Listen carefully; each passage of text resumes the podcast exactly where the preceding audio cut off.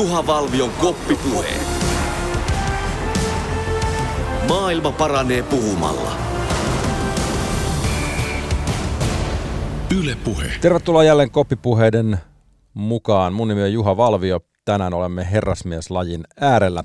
Nyrkkeilijä Robert Helenius toi reilu kuukausi sitten Yhdysvaltain matkaltaan oikein mukavan tuliaisen. Hän venyi kovassa paikassa voittoon raskaan sarjan top 10 sijoitetusta Adam Kownackiista. Ja päänahan lisäksi tämä voitto toi Heleniuksen askeleen lähemmäksi himottua MM-ottelua, josta on puhuttu liki 10 vuotta. Mutta yhtä kaikki, niin kuin tiedämme, Robben ammattilaisura on kaikkine käänteinen ollut vähintäänkin värikäs. Sain hänet kiinni viime viikon torstaina. Puhuttiin voittamisen lisäksi muun muassa siitä, että miltä tuntuu, kun nyrkkeilykehässä isketään valot sammuksiin. Ja mitä jos hänen lapsistaan joku haluaisi joskus nyrkkeilyn aloittaa? Robert Helenius, tervetuloa Yle Puheelle. Mahtavaa, kun kiitos. Olet mukana. Hei, miten Ahvenanmaalla on voitu tämän koronatilanteen keskellä?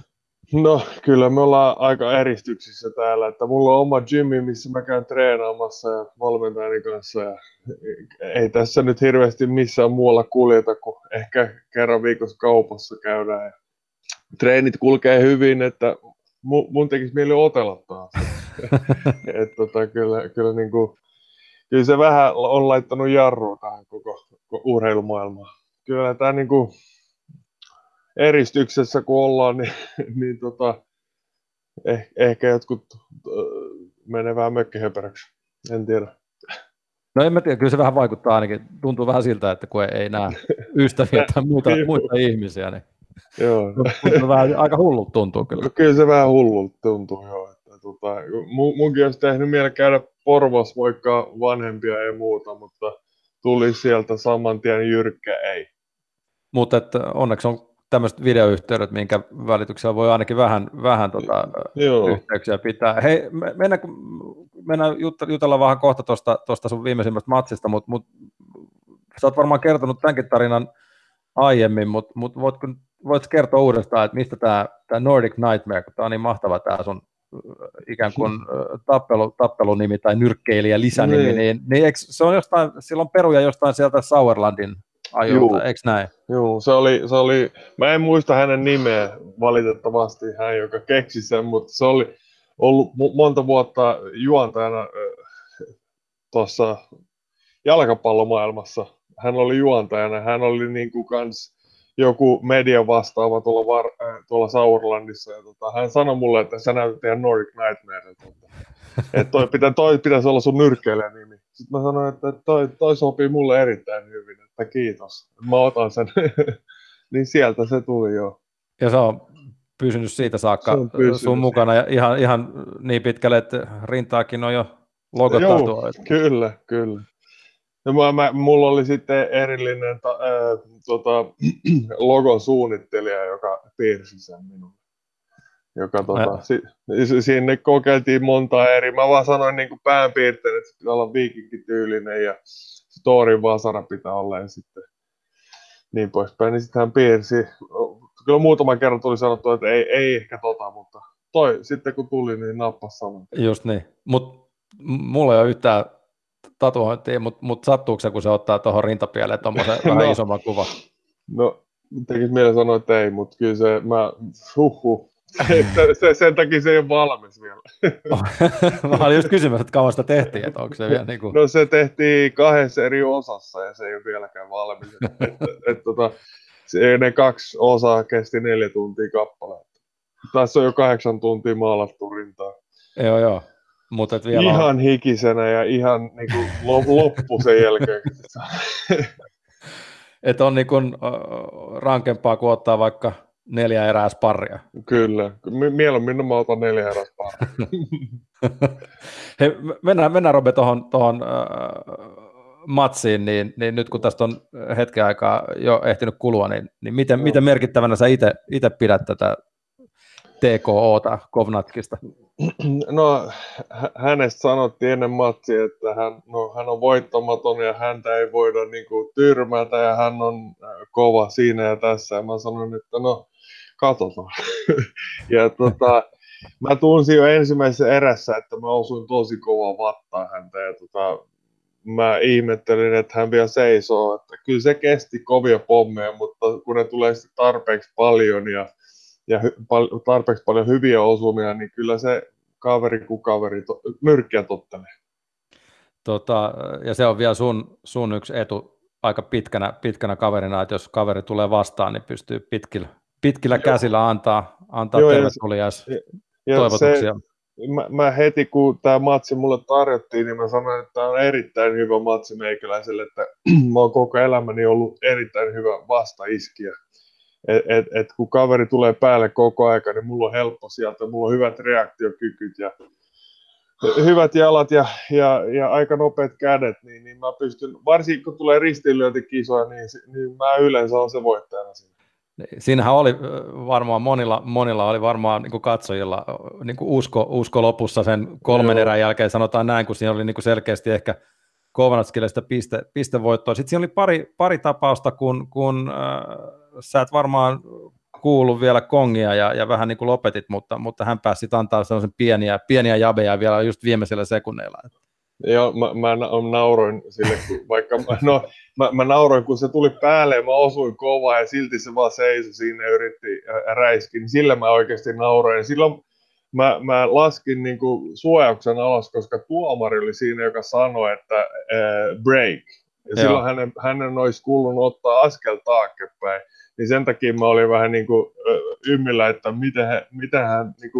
miksi hän lyö siinä. Mutta silloin erään loppu ja ei käynyt kuinkaan. Mutta ehkä vähän, onko se tuommoista, niin kuin, ei nyt cheap shottia, mutta vähän tuommoista, niin kuin, että joo, yrittää viedä sieltä tuomari.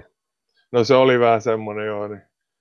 Mutta sitten neljännes erässähän sitten homma oli sitä myötä selvää. Oli pakko rokottaa kaveria. Siinä oli aika jännä muistan siinä matsin alussa, kun teet kuulutettiin kehää, ja sehän oli siellä New Jerseyssä Kownackin kotipihalla niin sanotusti, ja siellä on aika iso tämmöinen puolalaisyhteisö, ja hän oli niin kuin selkeästi sellainen kotipihan poika siellä, ja hän oli suuri tuki siellä, yleisön tuki. Ja kun Nordic Nightmaren nimi kuulutettiin, niin aika poista tämmöistä buuausta suorastaan. Ja sitten kun Kownackin nimi kuulutettiin, niin koko areena hurras. Niin ei nyt ihan mitään tämmöistä Rocky Drago-asetelmaa ehkä, mutta miltä se tuntuu siinä kulmassa, kun täytyy olla rintarottingilla ja yleisö selkeästi niin kuin tukee sitä kotiottelijaa? Joo, no mulla on siinä niinku se lähtökohta, mulla on tosi paljon matseja alle, että mulla on yli 200 amatööriottelua ja nyt on yli 30 ammattilaisottelua, että mä oon kyllä otellut kaikin näköisissä olosuhteissa ja se mitä mä oon niinku oppinut tässä matkan varrella on se, että ei saa häirintyä ympäristöltä niinku yhtään, että keskittyy pelkästään matsiin ja jotkut saa voimaa siitä, kun niille buuataan, jotkut ehkä tutisee vähän puntti, kun niille buuataan, mutta mä olin kyllä erittäin luottavainen mun omaan tekemiseen ja mitä mä oon yrittänyt painostaa kaikissa haastatteluissa on se, että on nyt eka kerta tässä 10 vuoden varrella, että mulla on 2,5 vuotta ilman mitään loukkaantumisia päässyt treenaamaan kunnolla, että siinä meni varmaan 6 vuotta ennen kuin mun olkapäänleikkauksen jälkeen, että mä pystyin treenaamaan ilman, että otti kipeätä olkapäässä. Että siinäkin on mennyt omaa aikansa. Ja että, kun mä aloin tämän Juhan Lindströmin kanssa treenaamaan yhdessä, niin meillä meni 2 vuotta ihan pelkästään fyysisiin töihin, että mä pystyin edes enää nyrkkäilemään. Että mä oon kyllä erittäin kiitollinen hänen niin kuin panostuksensa siihen, että mä pystyn vielä olemaan nyrkkeilykehässä. Niin siinä muutama otteeseenkin oli puhetta, että olisi niin kuin nyrkkeilty, just oli niitä loukkaantumisia ja oli olkapää lisäksi oli käsissä oli ja tällaista. Ja kyllä. Vähän tämmöistä niin kuin voisi sanoa, että vaikeuksien kautta voittoa, mutta ei varmasti ole kyllä Robbe ollut sulle helppoa niin kuin myöskään henkiseltä kantilta, kun on tullut tuommoisia vastoinkäymisiä. No se on just se, mutta mä luulen, että ilman niitä vastoinkäymisiä niin mä en ole sama ihminen ja Ja mä luulen myös, että vastoinkäymiset opettaa, ne kasvattaa. Jos sä jaksat vaan niin kuin treenata ja jaksat puskea päälle. Totta kai jos mä näkisin ja jos mä olisin joskus nähnyt itteni, että mulla ei ole mitään mahdollisuuksia päästä maailmanmestaruusotteluun, niin en mä olisi tässä nyt. Mm. Kyllä mä luulen, että löytyy helpompiakin duuneja. Epäilemättä. Oliko se olkapääoperaatio silloin, mitä siitä on kohta 10 vuotta, jotain 12? 2011. Joo, oliko se semmoinen niin kuin paikka, että oli niin kuin lähellä, että ripustaisi hanskat naulaa? Joo, no lekurin mukaan niin oli 50-50 chanssi, että mä pystyisin jatkaa nyrkkeilyä. Ilman sitä leikkausta niin ei olisi ollut yhtäkään chanssiä päästä jatkaa nyrkkeilyä, että se oli aika iso operaatio. Operaatio kesti joku 7 tuntia, että ne otti uutta jännettä tuolta pohkeen puolelta ja laittoi uudestaan, sitoi uudestaan niin kuin noi jänteet tonne olkapäälle. Että se oli, mä kävelin 3 kuukautta iso tyyny kyynärpäänä alla että kyllä se oli aika raskasta. Mulla meni 8 kiloa muskelimassaa vekesiin. Mutta on toi niin kuin okei, siis niin kuin sanoit, niin helpompiakin töitä olisi ja näin, mutta onhan tuossa sitten paljon, täytyy olla paljon muutakin niin kuin taustalla, että jaksaa tuollaisten jälkeen vielä nousta niin kuin treenaamaan ja lähteä niin kuin rakentamaan sitä uraa. Ehkä pahin niitti oli se, että kun mä hävisin Duhobokselle tyrmäyksellä, mä olin niin varma voitosta siinä, mä luulen, että se oli kyllä ehkä psyykkisesti se pahin niin kuin häviö meikäläiselle, että sieltä oli kyllä, meni 5,5 vuotta ennen kuin, mä tunsin itteni enää niin kuin normaaliksi, että pääsi jotenkin, niin kuin, ja itseluottamus kärsii aika pahasti, että silloin mulla meinasi kyllä usko loppuu itseäni. Mutta siitä huolimatta sä oot niin kuin okei, ja vielä kun ajattelee, että kun tulee nyrkkeilijälle tyrmäyksiä ja sitten kun tiedetään, mitä susta on puhuttu tuolla niin kuin nyrkkeilypiireissä ja faneillakin on niin kuin meinannut välillä vähän usko loppuun, niin silti niin kuin täytyy niin kuin oikeasti, Robbe, nostaa hattua, että sä oot niin kuin pystynyt sivuuttamaan noin, niin kuin, nyt ollaan niin kuin tullut tavallaan takaisin tässä niin kuin tämän viimeisimmän voiton myötä. Joo. Ja Mä en ole yllättynyt voitostani siinä, ja sen takia mä oon ehkä kans pois niin kuin kaikista sosiaalisista medioista, mä en lue niitä juttuja, enkä ole lukenut itteni moneen vuoteen, että mulla tuli aika paha niitti silloin, mikäköhän vuosi oli, kun me oltiin Kiinan MM-kisoissa amatööreinä. Mä voitin David Pricein ekaottelussa ja sitten mä hävisin toisen ottelun MM2:lle. Ja kun me tultiin Finnairin lentokoneella kotiin, niin eka oli Ilta-Sanomat vai Ilta-Lehti. Mä en nyt muista, mikä juorulehti sieltä tuli vastaan, mutta siellä oli joku ekspertti kirjoittelu, että Suomen nyrkkeily on tosi huono, että saisi häpeä koko Suomen maajoukkoja. Ja musta oli iso juttu, että mitä huonosti mä olin nyrkkeily siellä ja muuta. Silloin meinasi tulla kyllä itkuja, niin kuin silleen, että hän ei ole soittanut mulle haastattelua, ei mitään, että mitä hän voi kirjoittaa tällaista sontaa.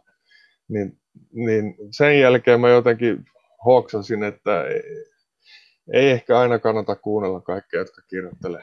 Mutta tuohon aikaan sä oot myös ollut mitä siis parikymppinen alta. Ehkä silloin myös ei välttämättä osaa ihan kaikkea sulkeekaan pois. Ja no ei, varmaan reaktiot on ollut niin kuin siihen nähden.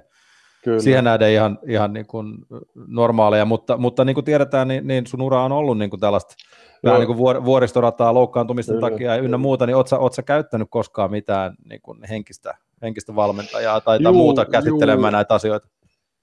Ja mun pakko pyytää anteeksi, mä en muista hänenkään nimeä, varmaan tullut niin paljon iskuja päähän, että nimet ei muisteta enää, mutta mulla on aina ollut huono nimimuisti, mutta 16, oliko se 15-17-vuotiaana mä kävin yhden henkisen terapeutin luona aina niin kuin säännöllisesti ja hän opetti mua, millä tavalla meditoida ja millä tavalla niin kuin käydä niitä otteluita ja niitä henkisiä taisteluja läpi. Niin mä luulen kyllä, että hän on jeesannut aika paljon niissä asioissa, että millä tavalla näitä, koska kyllähän se on niin kuin, varsinkin ennen tällaista isoa ottelua, niin kyllä sä käyt henkistä taistelua aika pahasti pään sisällä, mitä monet ei ymmärrä.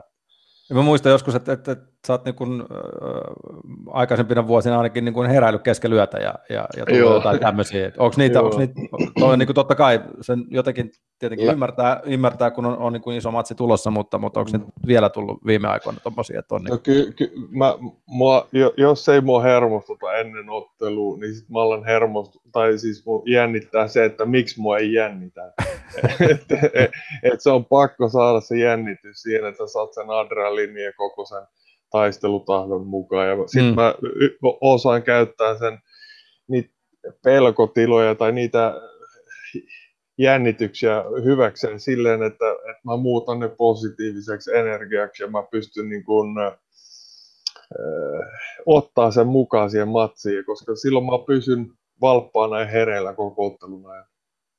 No nyt tietenkin sä et ainakaan silloin tuoreeltaan ton viimeisimmän Kownackin matsin jälkeen osannut hirveästi arvioida, että mitä on nyt sitten niinku tulossa. Okei, tämä koronapandemia tietenkin vaikuttaa kaikkeen. Se vaikuttaa muun muassa siihen Anthony Joshuan ja Kubrat Pulevinkin otteluun, milloin sekin sitten, se on seuraava niinku iso raskaasarjan matsi, mikä olisi tulossa, mutta jos saisit nyt, sanotaan, että nyt olisi niinku vapaat kädet valita sun seuraava vastus. Niin kenet sä valitsit? Olisiko se joku Dillian Whyte vai? No mulle on periaatteessa ihan sama, että kaikki ne on voitettava kuitenkin. Että silloin kun mä ottelin Dillian Whytein vastaan, niin mulla oli se tvaartauti keuhkoissa ja mä en tiennyt siitä vielä. Mulla oli, kunto loppui jo ekasta lyönneistä. Että se oli silloin 2017. Joo, se oli kans niinku paha niinku huono matsi ottaa, mutta oli sen verran rahapulossa, että oli pakko ottaa. Jos mä saisin valita, niin kyllä se olisi varmaan, totta kai mä haluan MM-tittelin, että kyllä mä Joshuan valitsisin, mutta jos olisi sitten se kakkonen, niin olisi varmaan Dillian Whyte tai joku näistä, Manuel Charr ja kuka tässä on nyt mua edellä vielä WBA-liitossa. Andy Ruiz. Joo, se olisi mulle myös sopiva ottelu. Vaikka hänellä on vähän nopeammat kädet kuin Kownakilla, mutta samantyyppinen kaveri. Sä oot tietenkin, mä en tiedä muistaaks hirveän moni, mutta sä oot sparrannut tällä hetkellä niin kun, ainakin Furyn kanssa mun mielestä ja Joshuan kanssa ja sä tunnet ja tiedät nämä kundit. Kyllä. Kundit aika hyvin. Povetkin ja Klitschkonin kanssa mä kävin kanssa sparraamassa. Että mä oon kyllä niin kuin kaikki mestarit käynyt läpi. Onko näissä niin kuin kärkimiehissä niin jotain semmoista niin kuin samaa, mitä sä pystyisit niin kuin nostamaan esille? Mikä niistä niin kuin tavallaan tekee niin hyviä nyrkkeilyjä? Kyllä se on se päättäväisyys ja se, että jaksaa käydä siellä treenissä ja se, että motivaatio pysyy niin kuin jollain tavalla niin kuin muista ehkä normaalitason yläpuolella koko ajan, että jaksaa ottaa itsensä irti. Ei nyt kaikissa treeneissä jaksaa ottaa itsensä kaikki irti, mutta suurimman osa treeneistä on se, että jaksaa olla mukana ja hereillä ja ottaa se niin kuin informaatio, mitä sä silloin treeneissä teetkin, niin ottaa se itseäsi ja oppia niistä. Ja säkin oot treenannut tosi tiukasti niin kuin jo tähän edellisenkin matsiin oli pitkä pätkä ja homma jatkuu edelleen, jos ajatellaan Joshua. No mulla oli pakko vielä lisätä, se oli pakko treenata sen Washington-häviön jälkeen. Mä olin, että ton tason sen jätkelle, että mä en voi häviä tällä tason jätkellä. Että mä olin ollut eka kipeänä koko viikon ja mulla oli ehkä kuumettakin matsissa, että se oli siinä. Ja mä luulin silti, että mä olin niinku... Mä olin voittamassa sen ottelun pisteen, että siinä ei ollut mitään, mutta kun kaikki buranat ja systeemit, niin ne turruttaa ton nervous system. niin ei, reaktio ei ollut kohdillaan siinä ottelussa ton takia, että mä tiesin sen ja sen takia mä pystyn pääsemään siitä yli nopeammin. Mut sitähän muuten toi Kownackikin muuten kuittasi sitten kotiyleisölle, että ei ollut skarpeimmillaan, että keskittyminen herpaantui ja nyt oli jotain uusintamatsistakin, oli ainakin hänen osalta puhetta, no, mitä tummat siitä? No totta kai, mä en usko, että hän oikeasti, miksi hän haluaisi ottaa uusintaottelun, mä en ymmärrä, mitä hän pystyy tekemään toisin. Niin. Että kyllä amerikkalaista luulen, puhetta. No se on, se pitää vähän uhoa aina, että pysyy ajan tasan mukaan.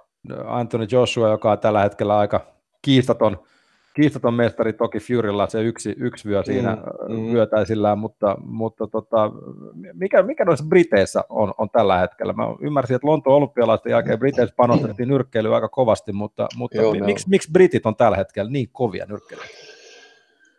No siellä on tosi paljon jengiä, jotka haluaa pyrkiä päästä ykköselle sijalle, ja sitten siellä on paljon sparripartnereita, siellä on... Ei just, kun sä sanoit, että ne on satsannut olympiatyylinyrkkeilyä tosi pitkää aikaa, että sieltä nousee hyviä jätkiä, kenen kanssa on hyvä sparrata niiden kanssa. Ja siellä on paljon, niin kuin, no, paljon eri värejä, paljon erilaisia nyrkkeilijöitä. Siellä on paljon niin kuin, pieniä, isoja, paksuja, vahvoja, nopeita. Siellä on niin kuin kaikki.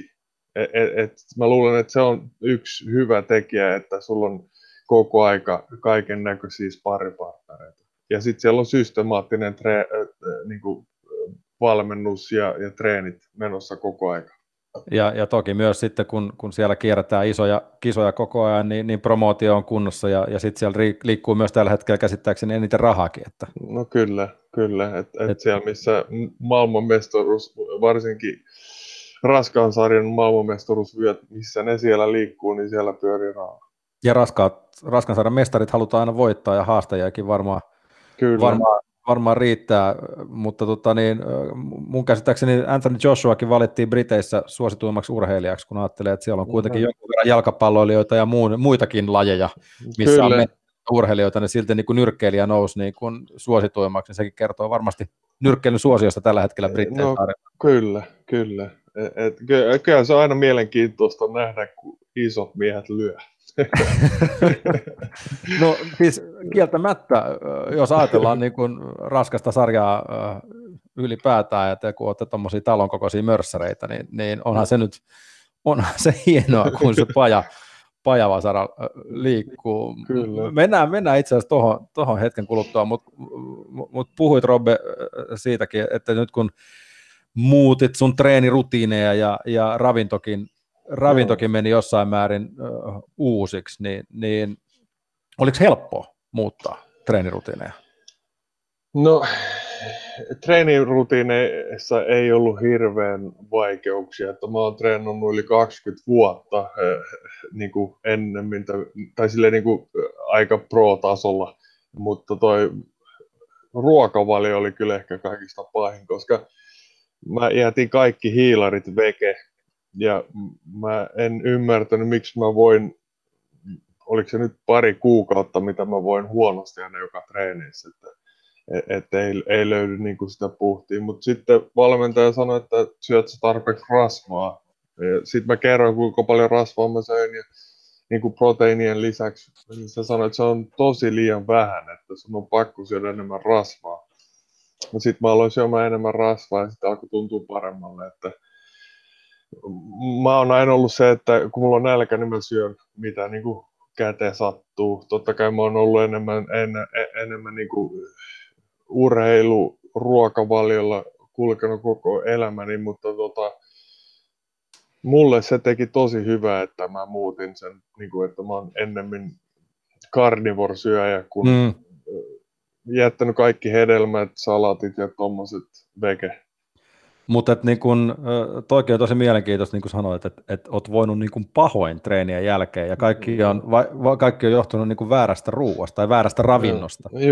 Joo. Ja siis sehän on totta kai, että no, kun on hiilari-addiktio, tai ne. Mitä se nyt saa sanoa silleen, että ihmiset ymmärrä sen väärin, mutta sun veren, sokeriveri nousee ja laskee tosi nopeasti, kun sä syöt hiilareita.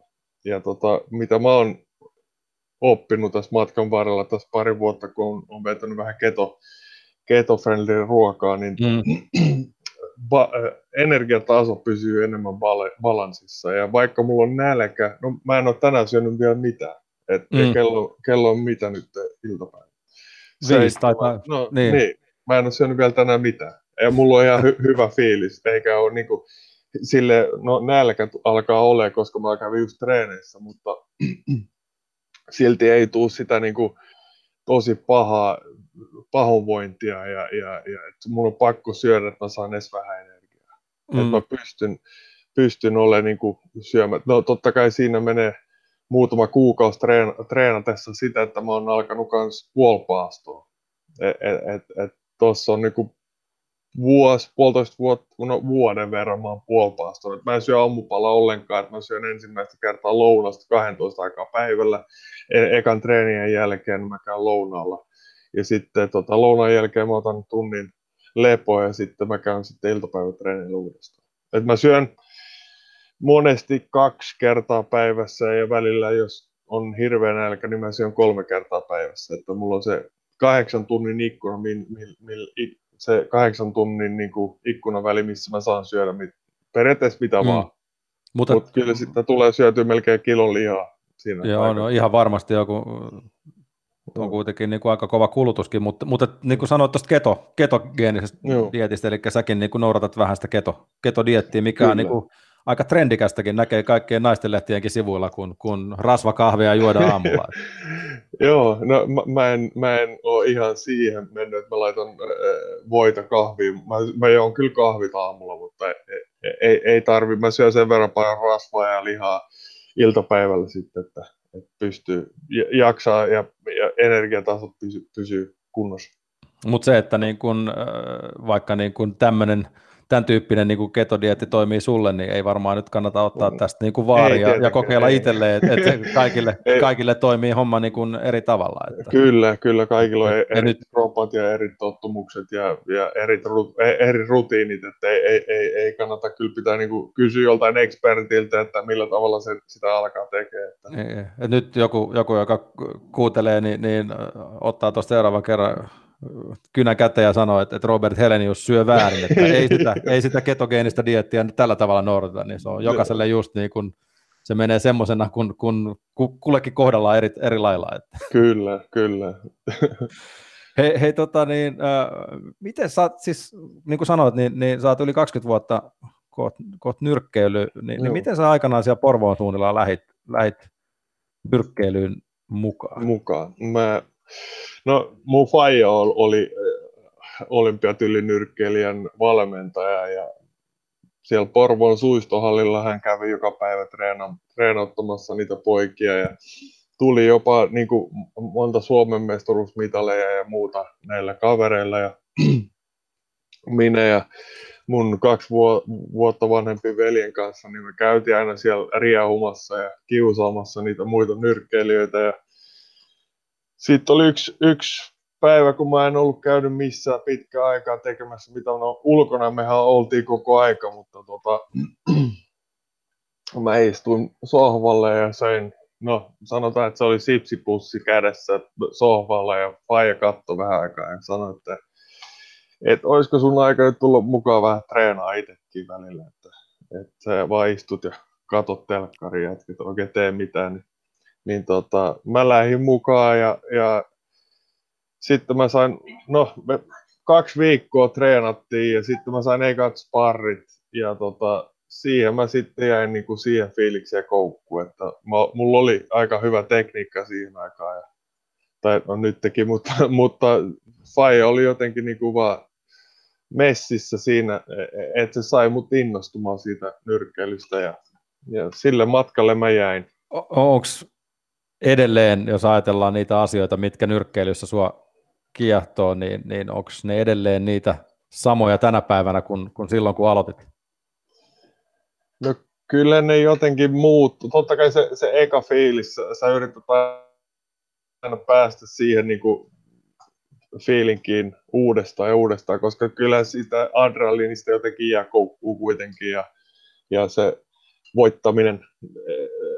Mutta kyllä se ehkä on enemmän sitä kanssa nyt, kun on, mitä vanhemmin niin kuin on, toivottavasti viisaastuu.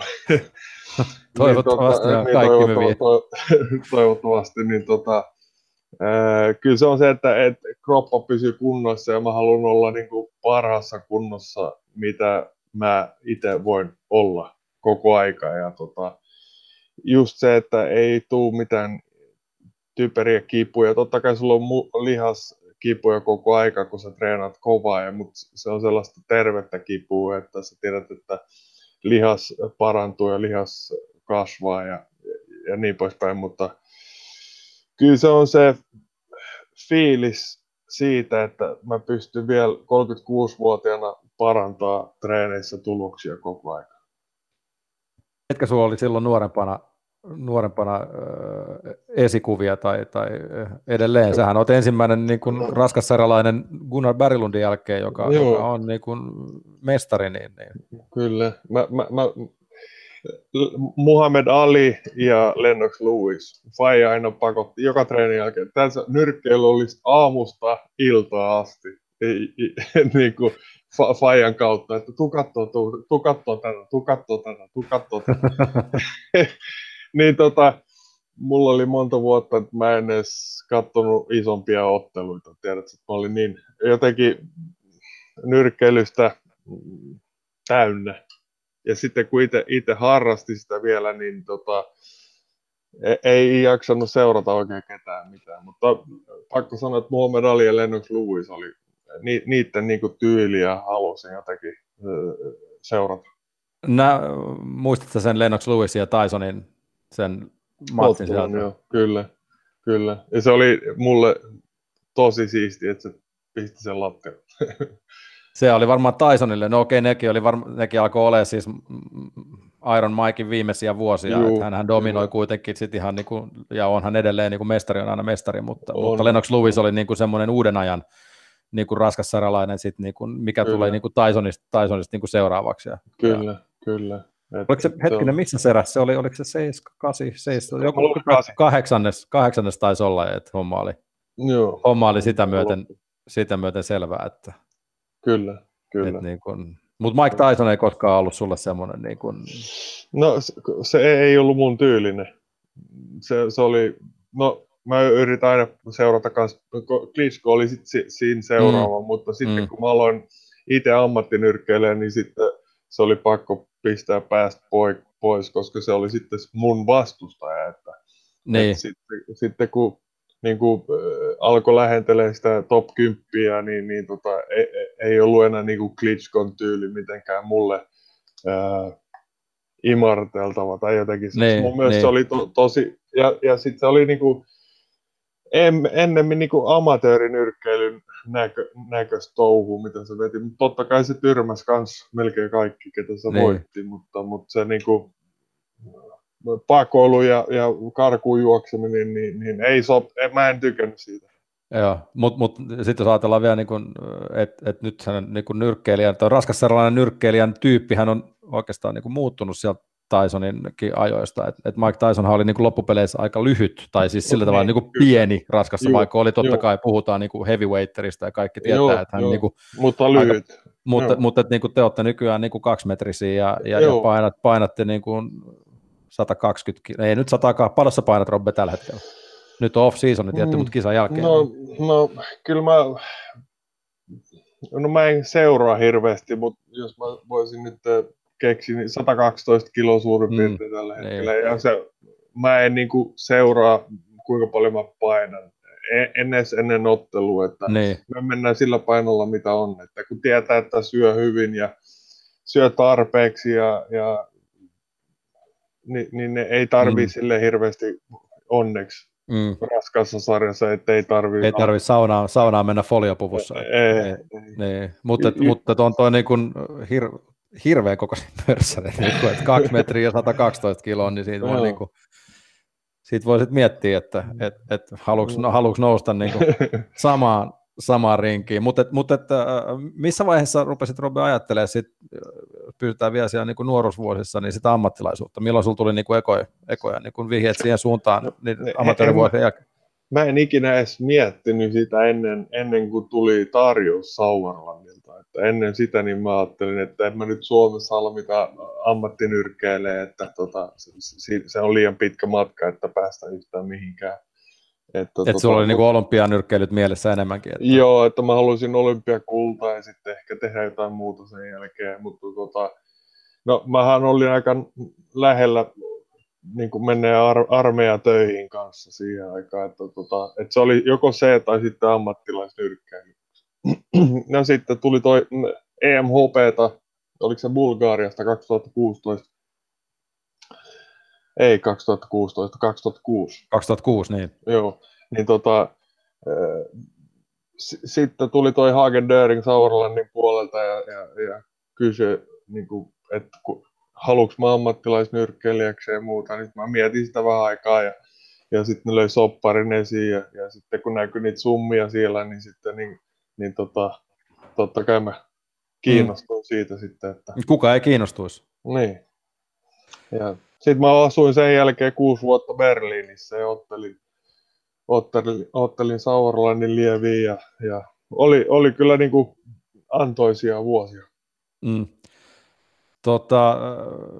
Niin kuin ollaan puhuttukin tässä, niin sä oot voittanut ja sä oot hävinnyt, niin mitä sä ajattelet voittamisesta? Miltä se tuntuu voittaa nyrkkeilykehässä? Kyllä se tuntuu paljon paremmalta kuin häviö.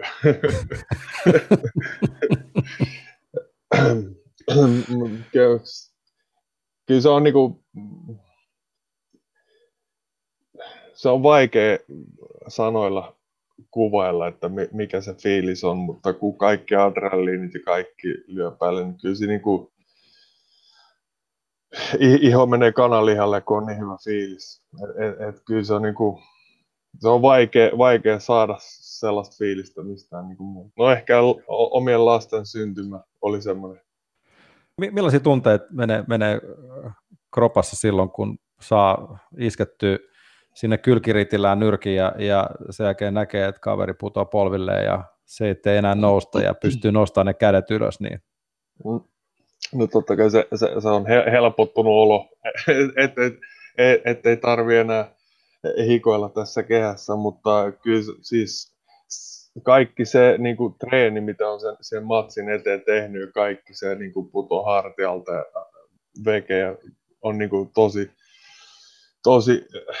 tosi hyvä fiilis, että kun olisi niin kuin, ehkä voisi kuvailla sen, että voittaisi ison summan rahaa, että semmoinen niin kuin tosi hyvä fiilis. Ja sitten totta kai se, että mä olin parempi nyrkkeilijä kuin toinen kaveri, joka on niin kuin, ja näissä isoissa otteluissa varsinkin kun on top 10 vastassa, niin se fiilis, että tämä kaikki 20 vuotta, mitä mä oon tässä välillä itkenyt ja verta vuotanut ja lihakset kipeänä, treenannut ja lyönyt säkkejä ja mitä kaikkea on tullut tehtyä tässä vuosien varrella, niin kaikki se fiilis, niin kuin että tämä on tuottanut tulosta, niin kyllä se on voittamaton fiilis. Kun tehdään työtä jonkun asian eteen 20 vuotta, ja sitten se 20 vuotta, niin kun ne on matsi kerrallaan, ja ei voi ajatella mitään niin kuin kausia, vaan se on nimenomaan nyrkkeilijällä matsi kerrallaan, niin kyllä. Se on joskus 3 minuuttia, se on joskus 9, joskus 12, mihin se 20 vuotta ikään kuin kiteytyy, niin se on jotenkin vaikea saada niin kuin päähän sitä, että mikä se suhde on, kun treenataan, ja sitä yhtä hetkeä varten, niin. Kyllä.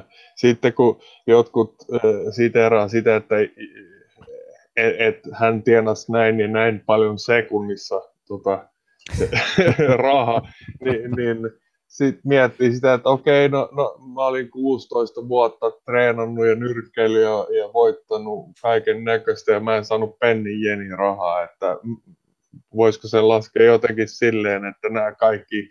mitä mä nyt on harrastanut 23 vuotta nyrkkeilyä, että jos tämän löisi siihen, niin kuin tämä ottelusumma, niin löisi siihen pitkäksi. Just niin. Siitä pääsee sitten tuntipalkoille, mutta mitä se, niin. Okei, sitten totta kai voittaminen ruokkii itseluottamusta ja siitä tulee hyvä fiilis, mutta mitä sitten kun hävii? Mitäs kun sut tyrmätään, miltä se tuntuu? Hyväksi käytetty olo. Jotenkin, no, se on vaikea kuvailla, koska se on kuitenkin dominointia, toinen mies dominoi toista ja tietää, että jos me elettäisiin nyt kivikaudella, niin hän olisi vienyt kaikki ruuat pesästä, että mun perhe olisi kuollut. Niin kyllä siinä on niin kuin koko se fiilis takana. Ja sitten häpeä niin kuin yleisölle, häpeä faneille, että on tuottanut pettymyksen.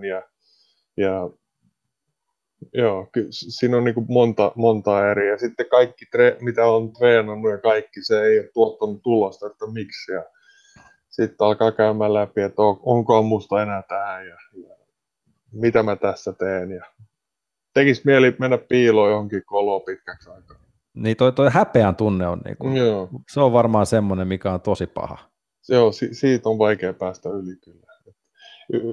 Ja no, totta kai tässä vuosien varrella on tullut niin kuin enemmän sitäkin harjoiteltua, että pystyy niin kuin jotenkin sulkemaan pois sen, että mitä muut minusta ajattelee, että mitä mä itse tunnen ja mikä on mun oma fiilis ja mitä duunia mä itse teen tän eteen. Ennemmin keskittyy siihen ja mä oon jotenkin nyt viime vuosina vasta päässyt niin kuin siihen mielentilaan. Mutta sitten jos ajatellaan niin kuin nyrkkeily, joka on, okei, joillekin se näyttäytyy hirveän väkivaltaisena, mutta kyseessä on kuitenkin jossain määrin herrasmieslaji, niin vaikka tulee tyrmätyksi, niin se, että sitten se, joka lamput sitten sammuttaa tai mitä ikinä tyrmääkään, niin matsin jälkeen antaa pienen niin kuin käden olkapäälle ja tulee kiittämään matsista, niin sekään ei varmaan kuitenkaan hirveästi jeesaa. Että ei se lohduta, ei. Kun sanoit just, että se on dominointia. Niin se on, tietää, että toinen on parempi. Kyllä se, niin kuin, joo. Kyllä se on rankkaa. Kuinka paljon sä sanoit, että sä et nyt niin kuin opetellut sulkemaan tai oppinutkin sulkemaan niitä muiden ajatuksia sinusta, mutta se, että voitot ja häviöt pitää tietenkin niin kuin käsitellä jälkeenkin päin, että se, että sä oot voittanut, pitää niin kuin sisäistää ja sitten just se, että on hävinnyt, niin pitää sisäistää, niin kumpi sulle vie kauemmin aikaa? Kumpi on haastavampaa? Joo, se oli hyvä kysymys. Mä en edes ole miettinyt mutta no kyllä se, jos tulee tyrmätyksi niin kuin Washingtonin vastaan, niin mulla tuli siitä itse asiassa tuli aika iso motivaatioboosti. En tiedä miksi, ehkä mä en ole vaan halunnut näyttää niin huonolta, että mä tyrmätän tuolla tasosta jätkää vastaan, mutta kyllä, no isot voitot, kyllähän se on tietenkin monella nousee se päähän kanssa, että no, mä oon jo B-jununa voittanut EM-bronssia ja niin poispäin. Mulla on ollut pitkiä kausia, missä mä oon ollut jo hyvä ja totta kai silloin junnuna niin alkoi nousee päähän se, että en mä tarvitse treenaa niin kovaa, koska kato nyt miten hyvä mä oon jo nyt, että et se voi olla monelle vaikeeta. Tällä hetkellä mä tiedän paremmin. Että vaikka nyt tuli tämä hyvä voitto, niin silti on pakko jatkaa tekemään sitä duunia, koska mä haluan parantaa vieläkin. Ja mä luulen, että silloin on nyrkkeilyura ohi, kun ei enää halua parantaa tai luulee itsensä, että nyt mä oon päässyt siihen pisteeseen, että mä en pysty enää parantamaan mitään nyrkkeilyssä. Joo. Et siinä on niin kuin sellainen, niin kuin sanoit, iän tuoma viisaus ja iän tuoma ehkä nöyryys. Niin, no mä yritän, no se on kans, että mä yritän pysyä nöyränä, ihmisiä me kaikki vaan ollaan.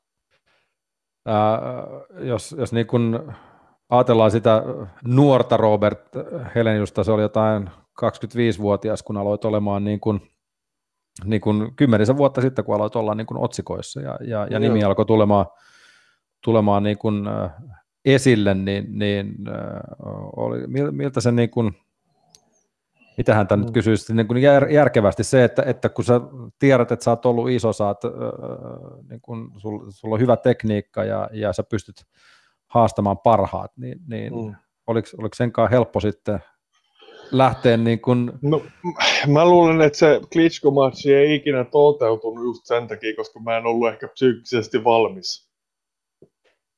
Ehkä maailma niin kuin jotenkin kuitenkin suojeli mut siitä, että kun sen matsin olisi voittanut tai siihen matsiin olisi päässyt, niin ja mä en ikinä ole tykännyt julkisuudesta. Et mä tekisin mieluiten tätä ihan anonyyminä. Et mun mielestä se on jotenkin, en tiedä, koska mä näen itteni kuitenkin ihan tavallisena ihmisenä. Et sitten kun joku tulee ja on niinku, vähän niin kuin starstruck, niin se on vaikea sitten ottaa sitä niinku ihmistä niinku silleen, että miten sä nyt näet mut tällaisena. Toki sä oot tietysti monille idolikin siinä mielessä, että jos on jotain tämmöisiä nuoria nyrkkeilijöitä, joille sä oot idoli, niin se on ehkä eri sit, jos heitä tapaa jossain tuossa salilla, mutta varmaan niin kuin, ehkä tietyllä tavalla jossain määrin se julkisuus ei aina tietenkään hyvästäkään ole. Että. No ei, ja Faijahan joutui aina pakottaa, kun mä olin amatöörinä, että me nyt tekee tää lehtihaastattelu ja me nyt tekee tää radiohaastattelu ja nyt on telkkarihaastattelut ja muut, niin se joutui aina pakottaa, mä olin aina vihainen Faijalle siitä. Mutta tietenkin tässäkin me nyt turistaa ja on se myös samaan aikaan, se on myös osa sun ammattia. No se on ollut... ja sen kanssa on oppinut niinku elää ja jotenkin ottaa myös silleen, että ei ota sitä liian vakavasti ja se kuuluu tähän ilman faneja, ilman julkisuutta, niin en varmasti pystyisi tekemään tätä, mitä mä teen. Kyllä nekin antaa motivaatiota. Silloin kun tulee positiivista feedbackia ja muuta, niin totta kai sitä ottaa itteensä ja tulee parempi mieli. Sä Robert, tällä hetkellä, no mainitsitkin tuossa, että lasten syntymät on niin kuin ainoa, jotka on vetänyt voittamiselle vertoja, mutta kolmen lapsen isänä niin pitää, tai kun olet kolmen lapsen isä, niin täytyy kysyä, että onko sun suhtautuminen nyrkkeilyyn muuttunut sun lasten myötä? Joo, mä luin kyllä jotain asioita, että joillekin isoille urheilijoille ne on muuttanut itsensä sen takia, koska lapset on syntynyt ja muuta, niin ne ei ehkä ota urheilua tarpeeksi tosissaan ja muuta.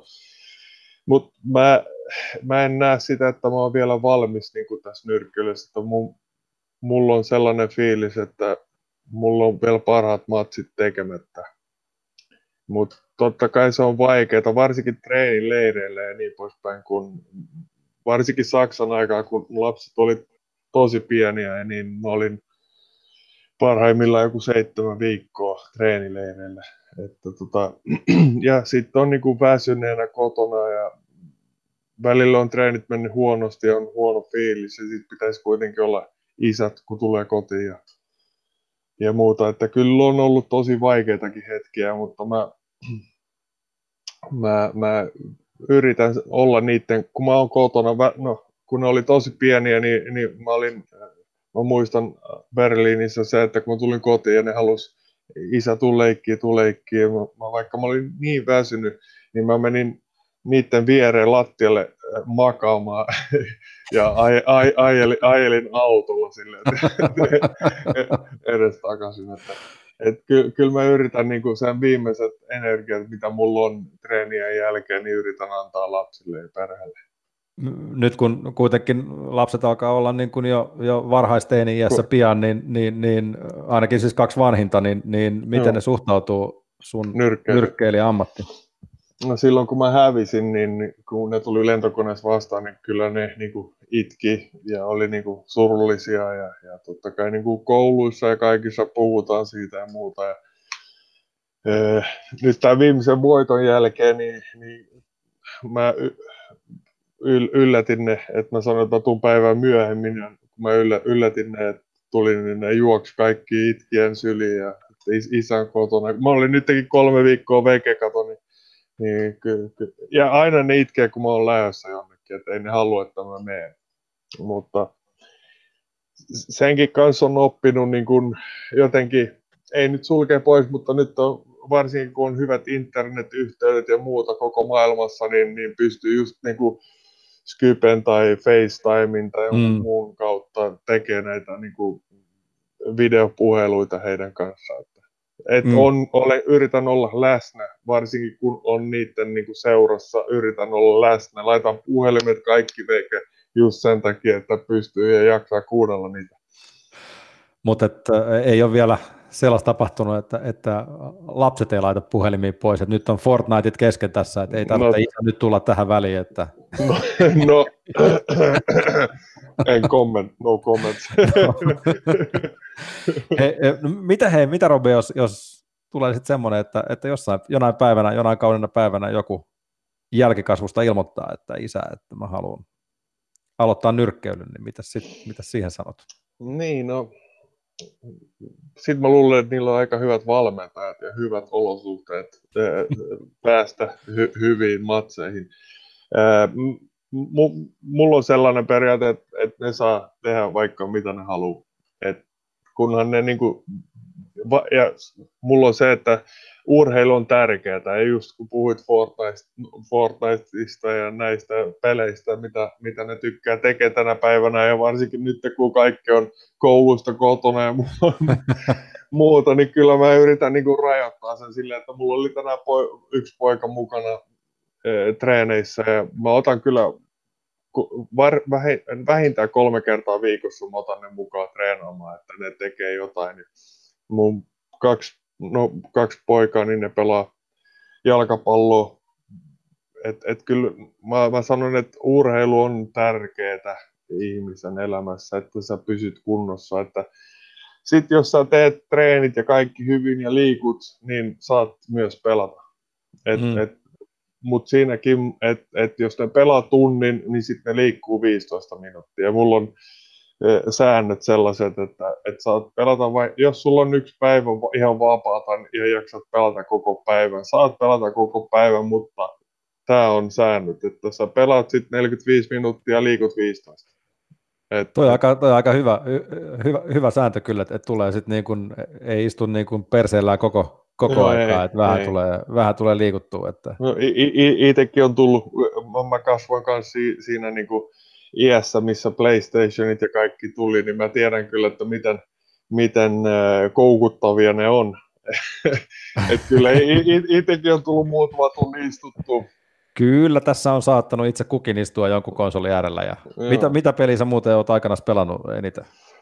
No, urheilupelejä enimmäkseen, että lätkä oli se, mitä mä halusin oikeasti harrastaa siihen aikaan, kun mä olin tosi nuori, mutta meillä perheellä ei ollut varaa siihen. Ei ole teidänkään perhe varmaan silloin ollut ainoa, että jos puhutaan harrastusten kustannuksista tänä päivinä nuorille ja lapsille, niin lätkä taitaa olla siellä kalleimmassa päässä. Että. Ihan mä luulen, joo. Jos ajatellaan, että mikä on lätkän hinta verrattuna nyrkkeilyyn. Niin. Niin. No, nyrkkeilyssä sä et periaatteessa tarvitse mitään muuta kuin, että otat sortsit mukaan, kun tulet treenaamaan, niin saat lainattua kaikki muut siellä nyrkkeilysalilla. Siitä sitten niin laskemaan, mutta et niin kun, jos viestiä kuuntelee, niin jos pojat haluaa tai joku haluaa nyrkkeily aloittaa teidän perheessä, niin se on ihan ok. On. Mahtavaa, Robbe. Hei, meillä on hetki vielä tässä, pikkuhetki vielä aikaa. Minkälaisia tulevaisuuden suunnitelmia te olette nyt piirtänyt sun tiimin kanssa? Toki tietenkin tämä koronatilanne, niin kuin aluksi puhuttiin, niin aiheuttaa pikkasen rajoitteita sille, mutta ootteko te nyt tässä kuukauden aikana, mitä matsista nyt on, niin ehtinyt yhtään ajatella sitä, että mitä se ehkä voisi olla? Niin, no kyllä me totta kai ollaan mietitty niitäkin, mutta just tämän tilanteen takia niin kaikki on niin epävarmaa ja nämä matsit, mitkä oli jo valmiiksi suunniteltuja, niin nekin siirtyy. Et sitten kun ne on oteltu ja Joshua ottelee Puleviin vastaan seuraavan kerran, niin häntä me ollaan jahtamassa, mutta no, ei ole tullut mitään niin kuin mihinkään suuntaan vastaavaa, että kuka olisi seuraava. Totta kai toi Kownacki huutelee siellä, että haluaisi rematchia, mutta en tiedä. Toivottavasti sieltä tulee joku mestari vastaan. Mä oon valmis siihen. Mutta niin, se on selkeä, että se MM-ottelu, josta nyt on periaatteessa kymmenkunta vuotta puhuttu, niin se on edelleen sun päämäärä. Urheilijahan tarvii aina jonkun päämäärän ja sitä kohti sä tässä treenaat. Kyllä. MM-ottelu, MM-vyö pitää kerran saada Suomeen.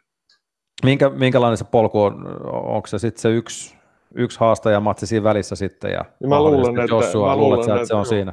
Mä luulen, että yksi ottelu vielä ja sitten tulee Joshua vasta. Jos hänellä on vielä se vyö. Niin, sitähän ei tiedä. Pulevihan niin sen tässä haastaa, että niin, nyrkkeilyssä voi käydä mitä tahansa. Se voi olla yksi keskittymisen herpaantuminen ja silloin kun isot miehet lyö, niin se yksi lyönti aika usein riittää. Se on just näin. Onko niin...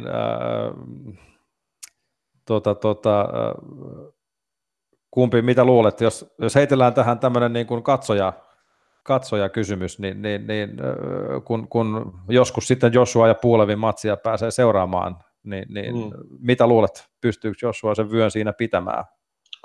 Kyllä mä luulen. Mä oon ollut monessa samoissa amatöörikisoissa kuin Pulevi, ja mä luulen, että Pulev on erittäin hyvä nyrkkeilijä, mutta hänellä toi psyykkinen puoli, kun tulee isoja otteluja vastaan, niin ei oikein kestä.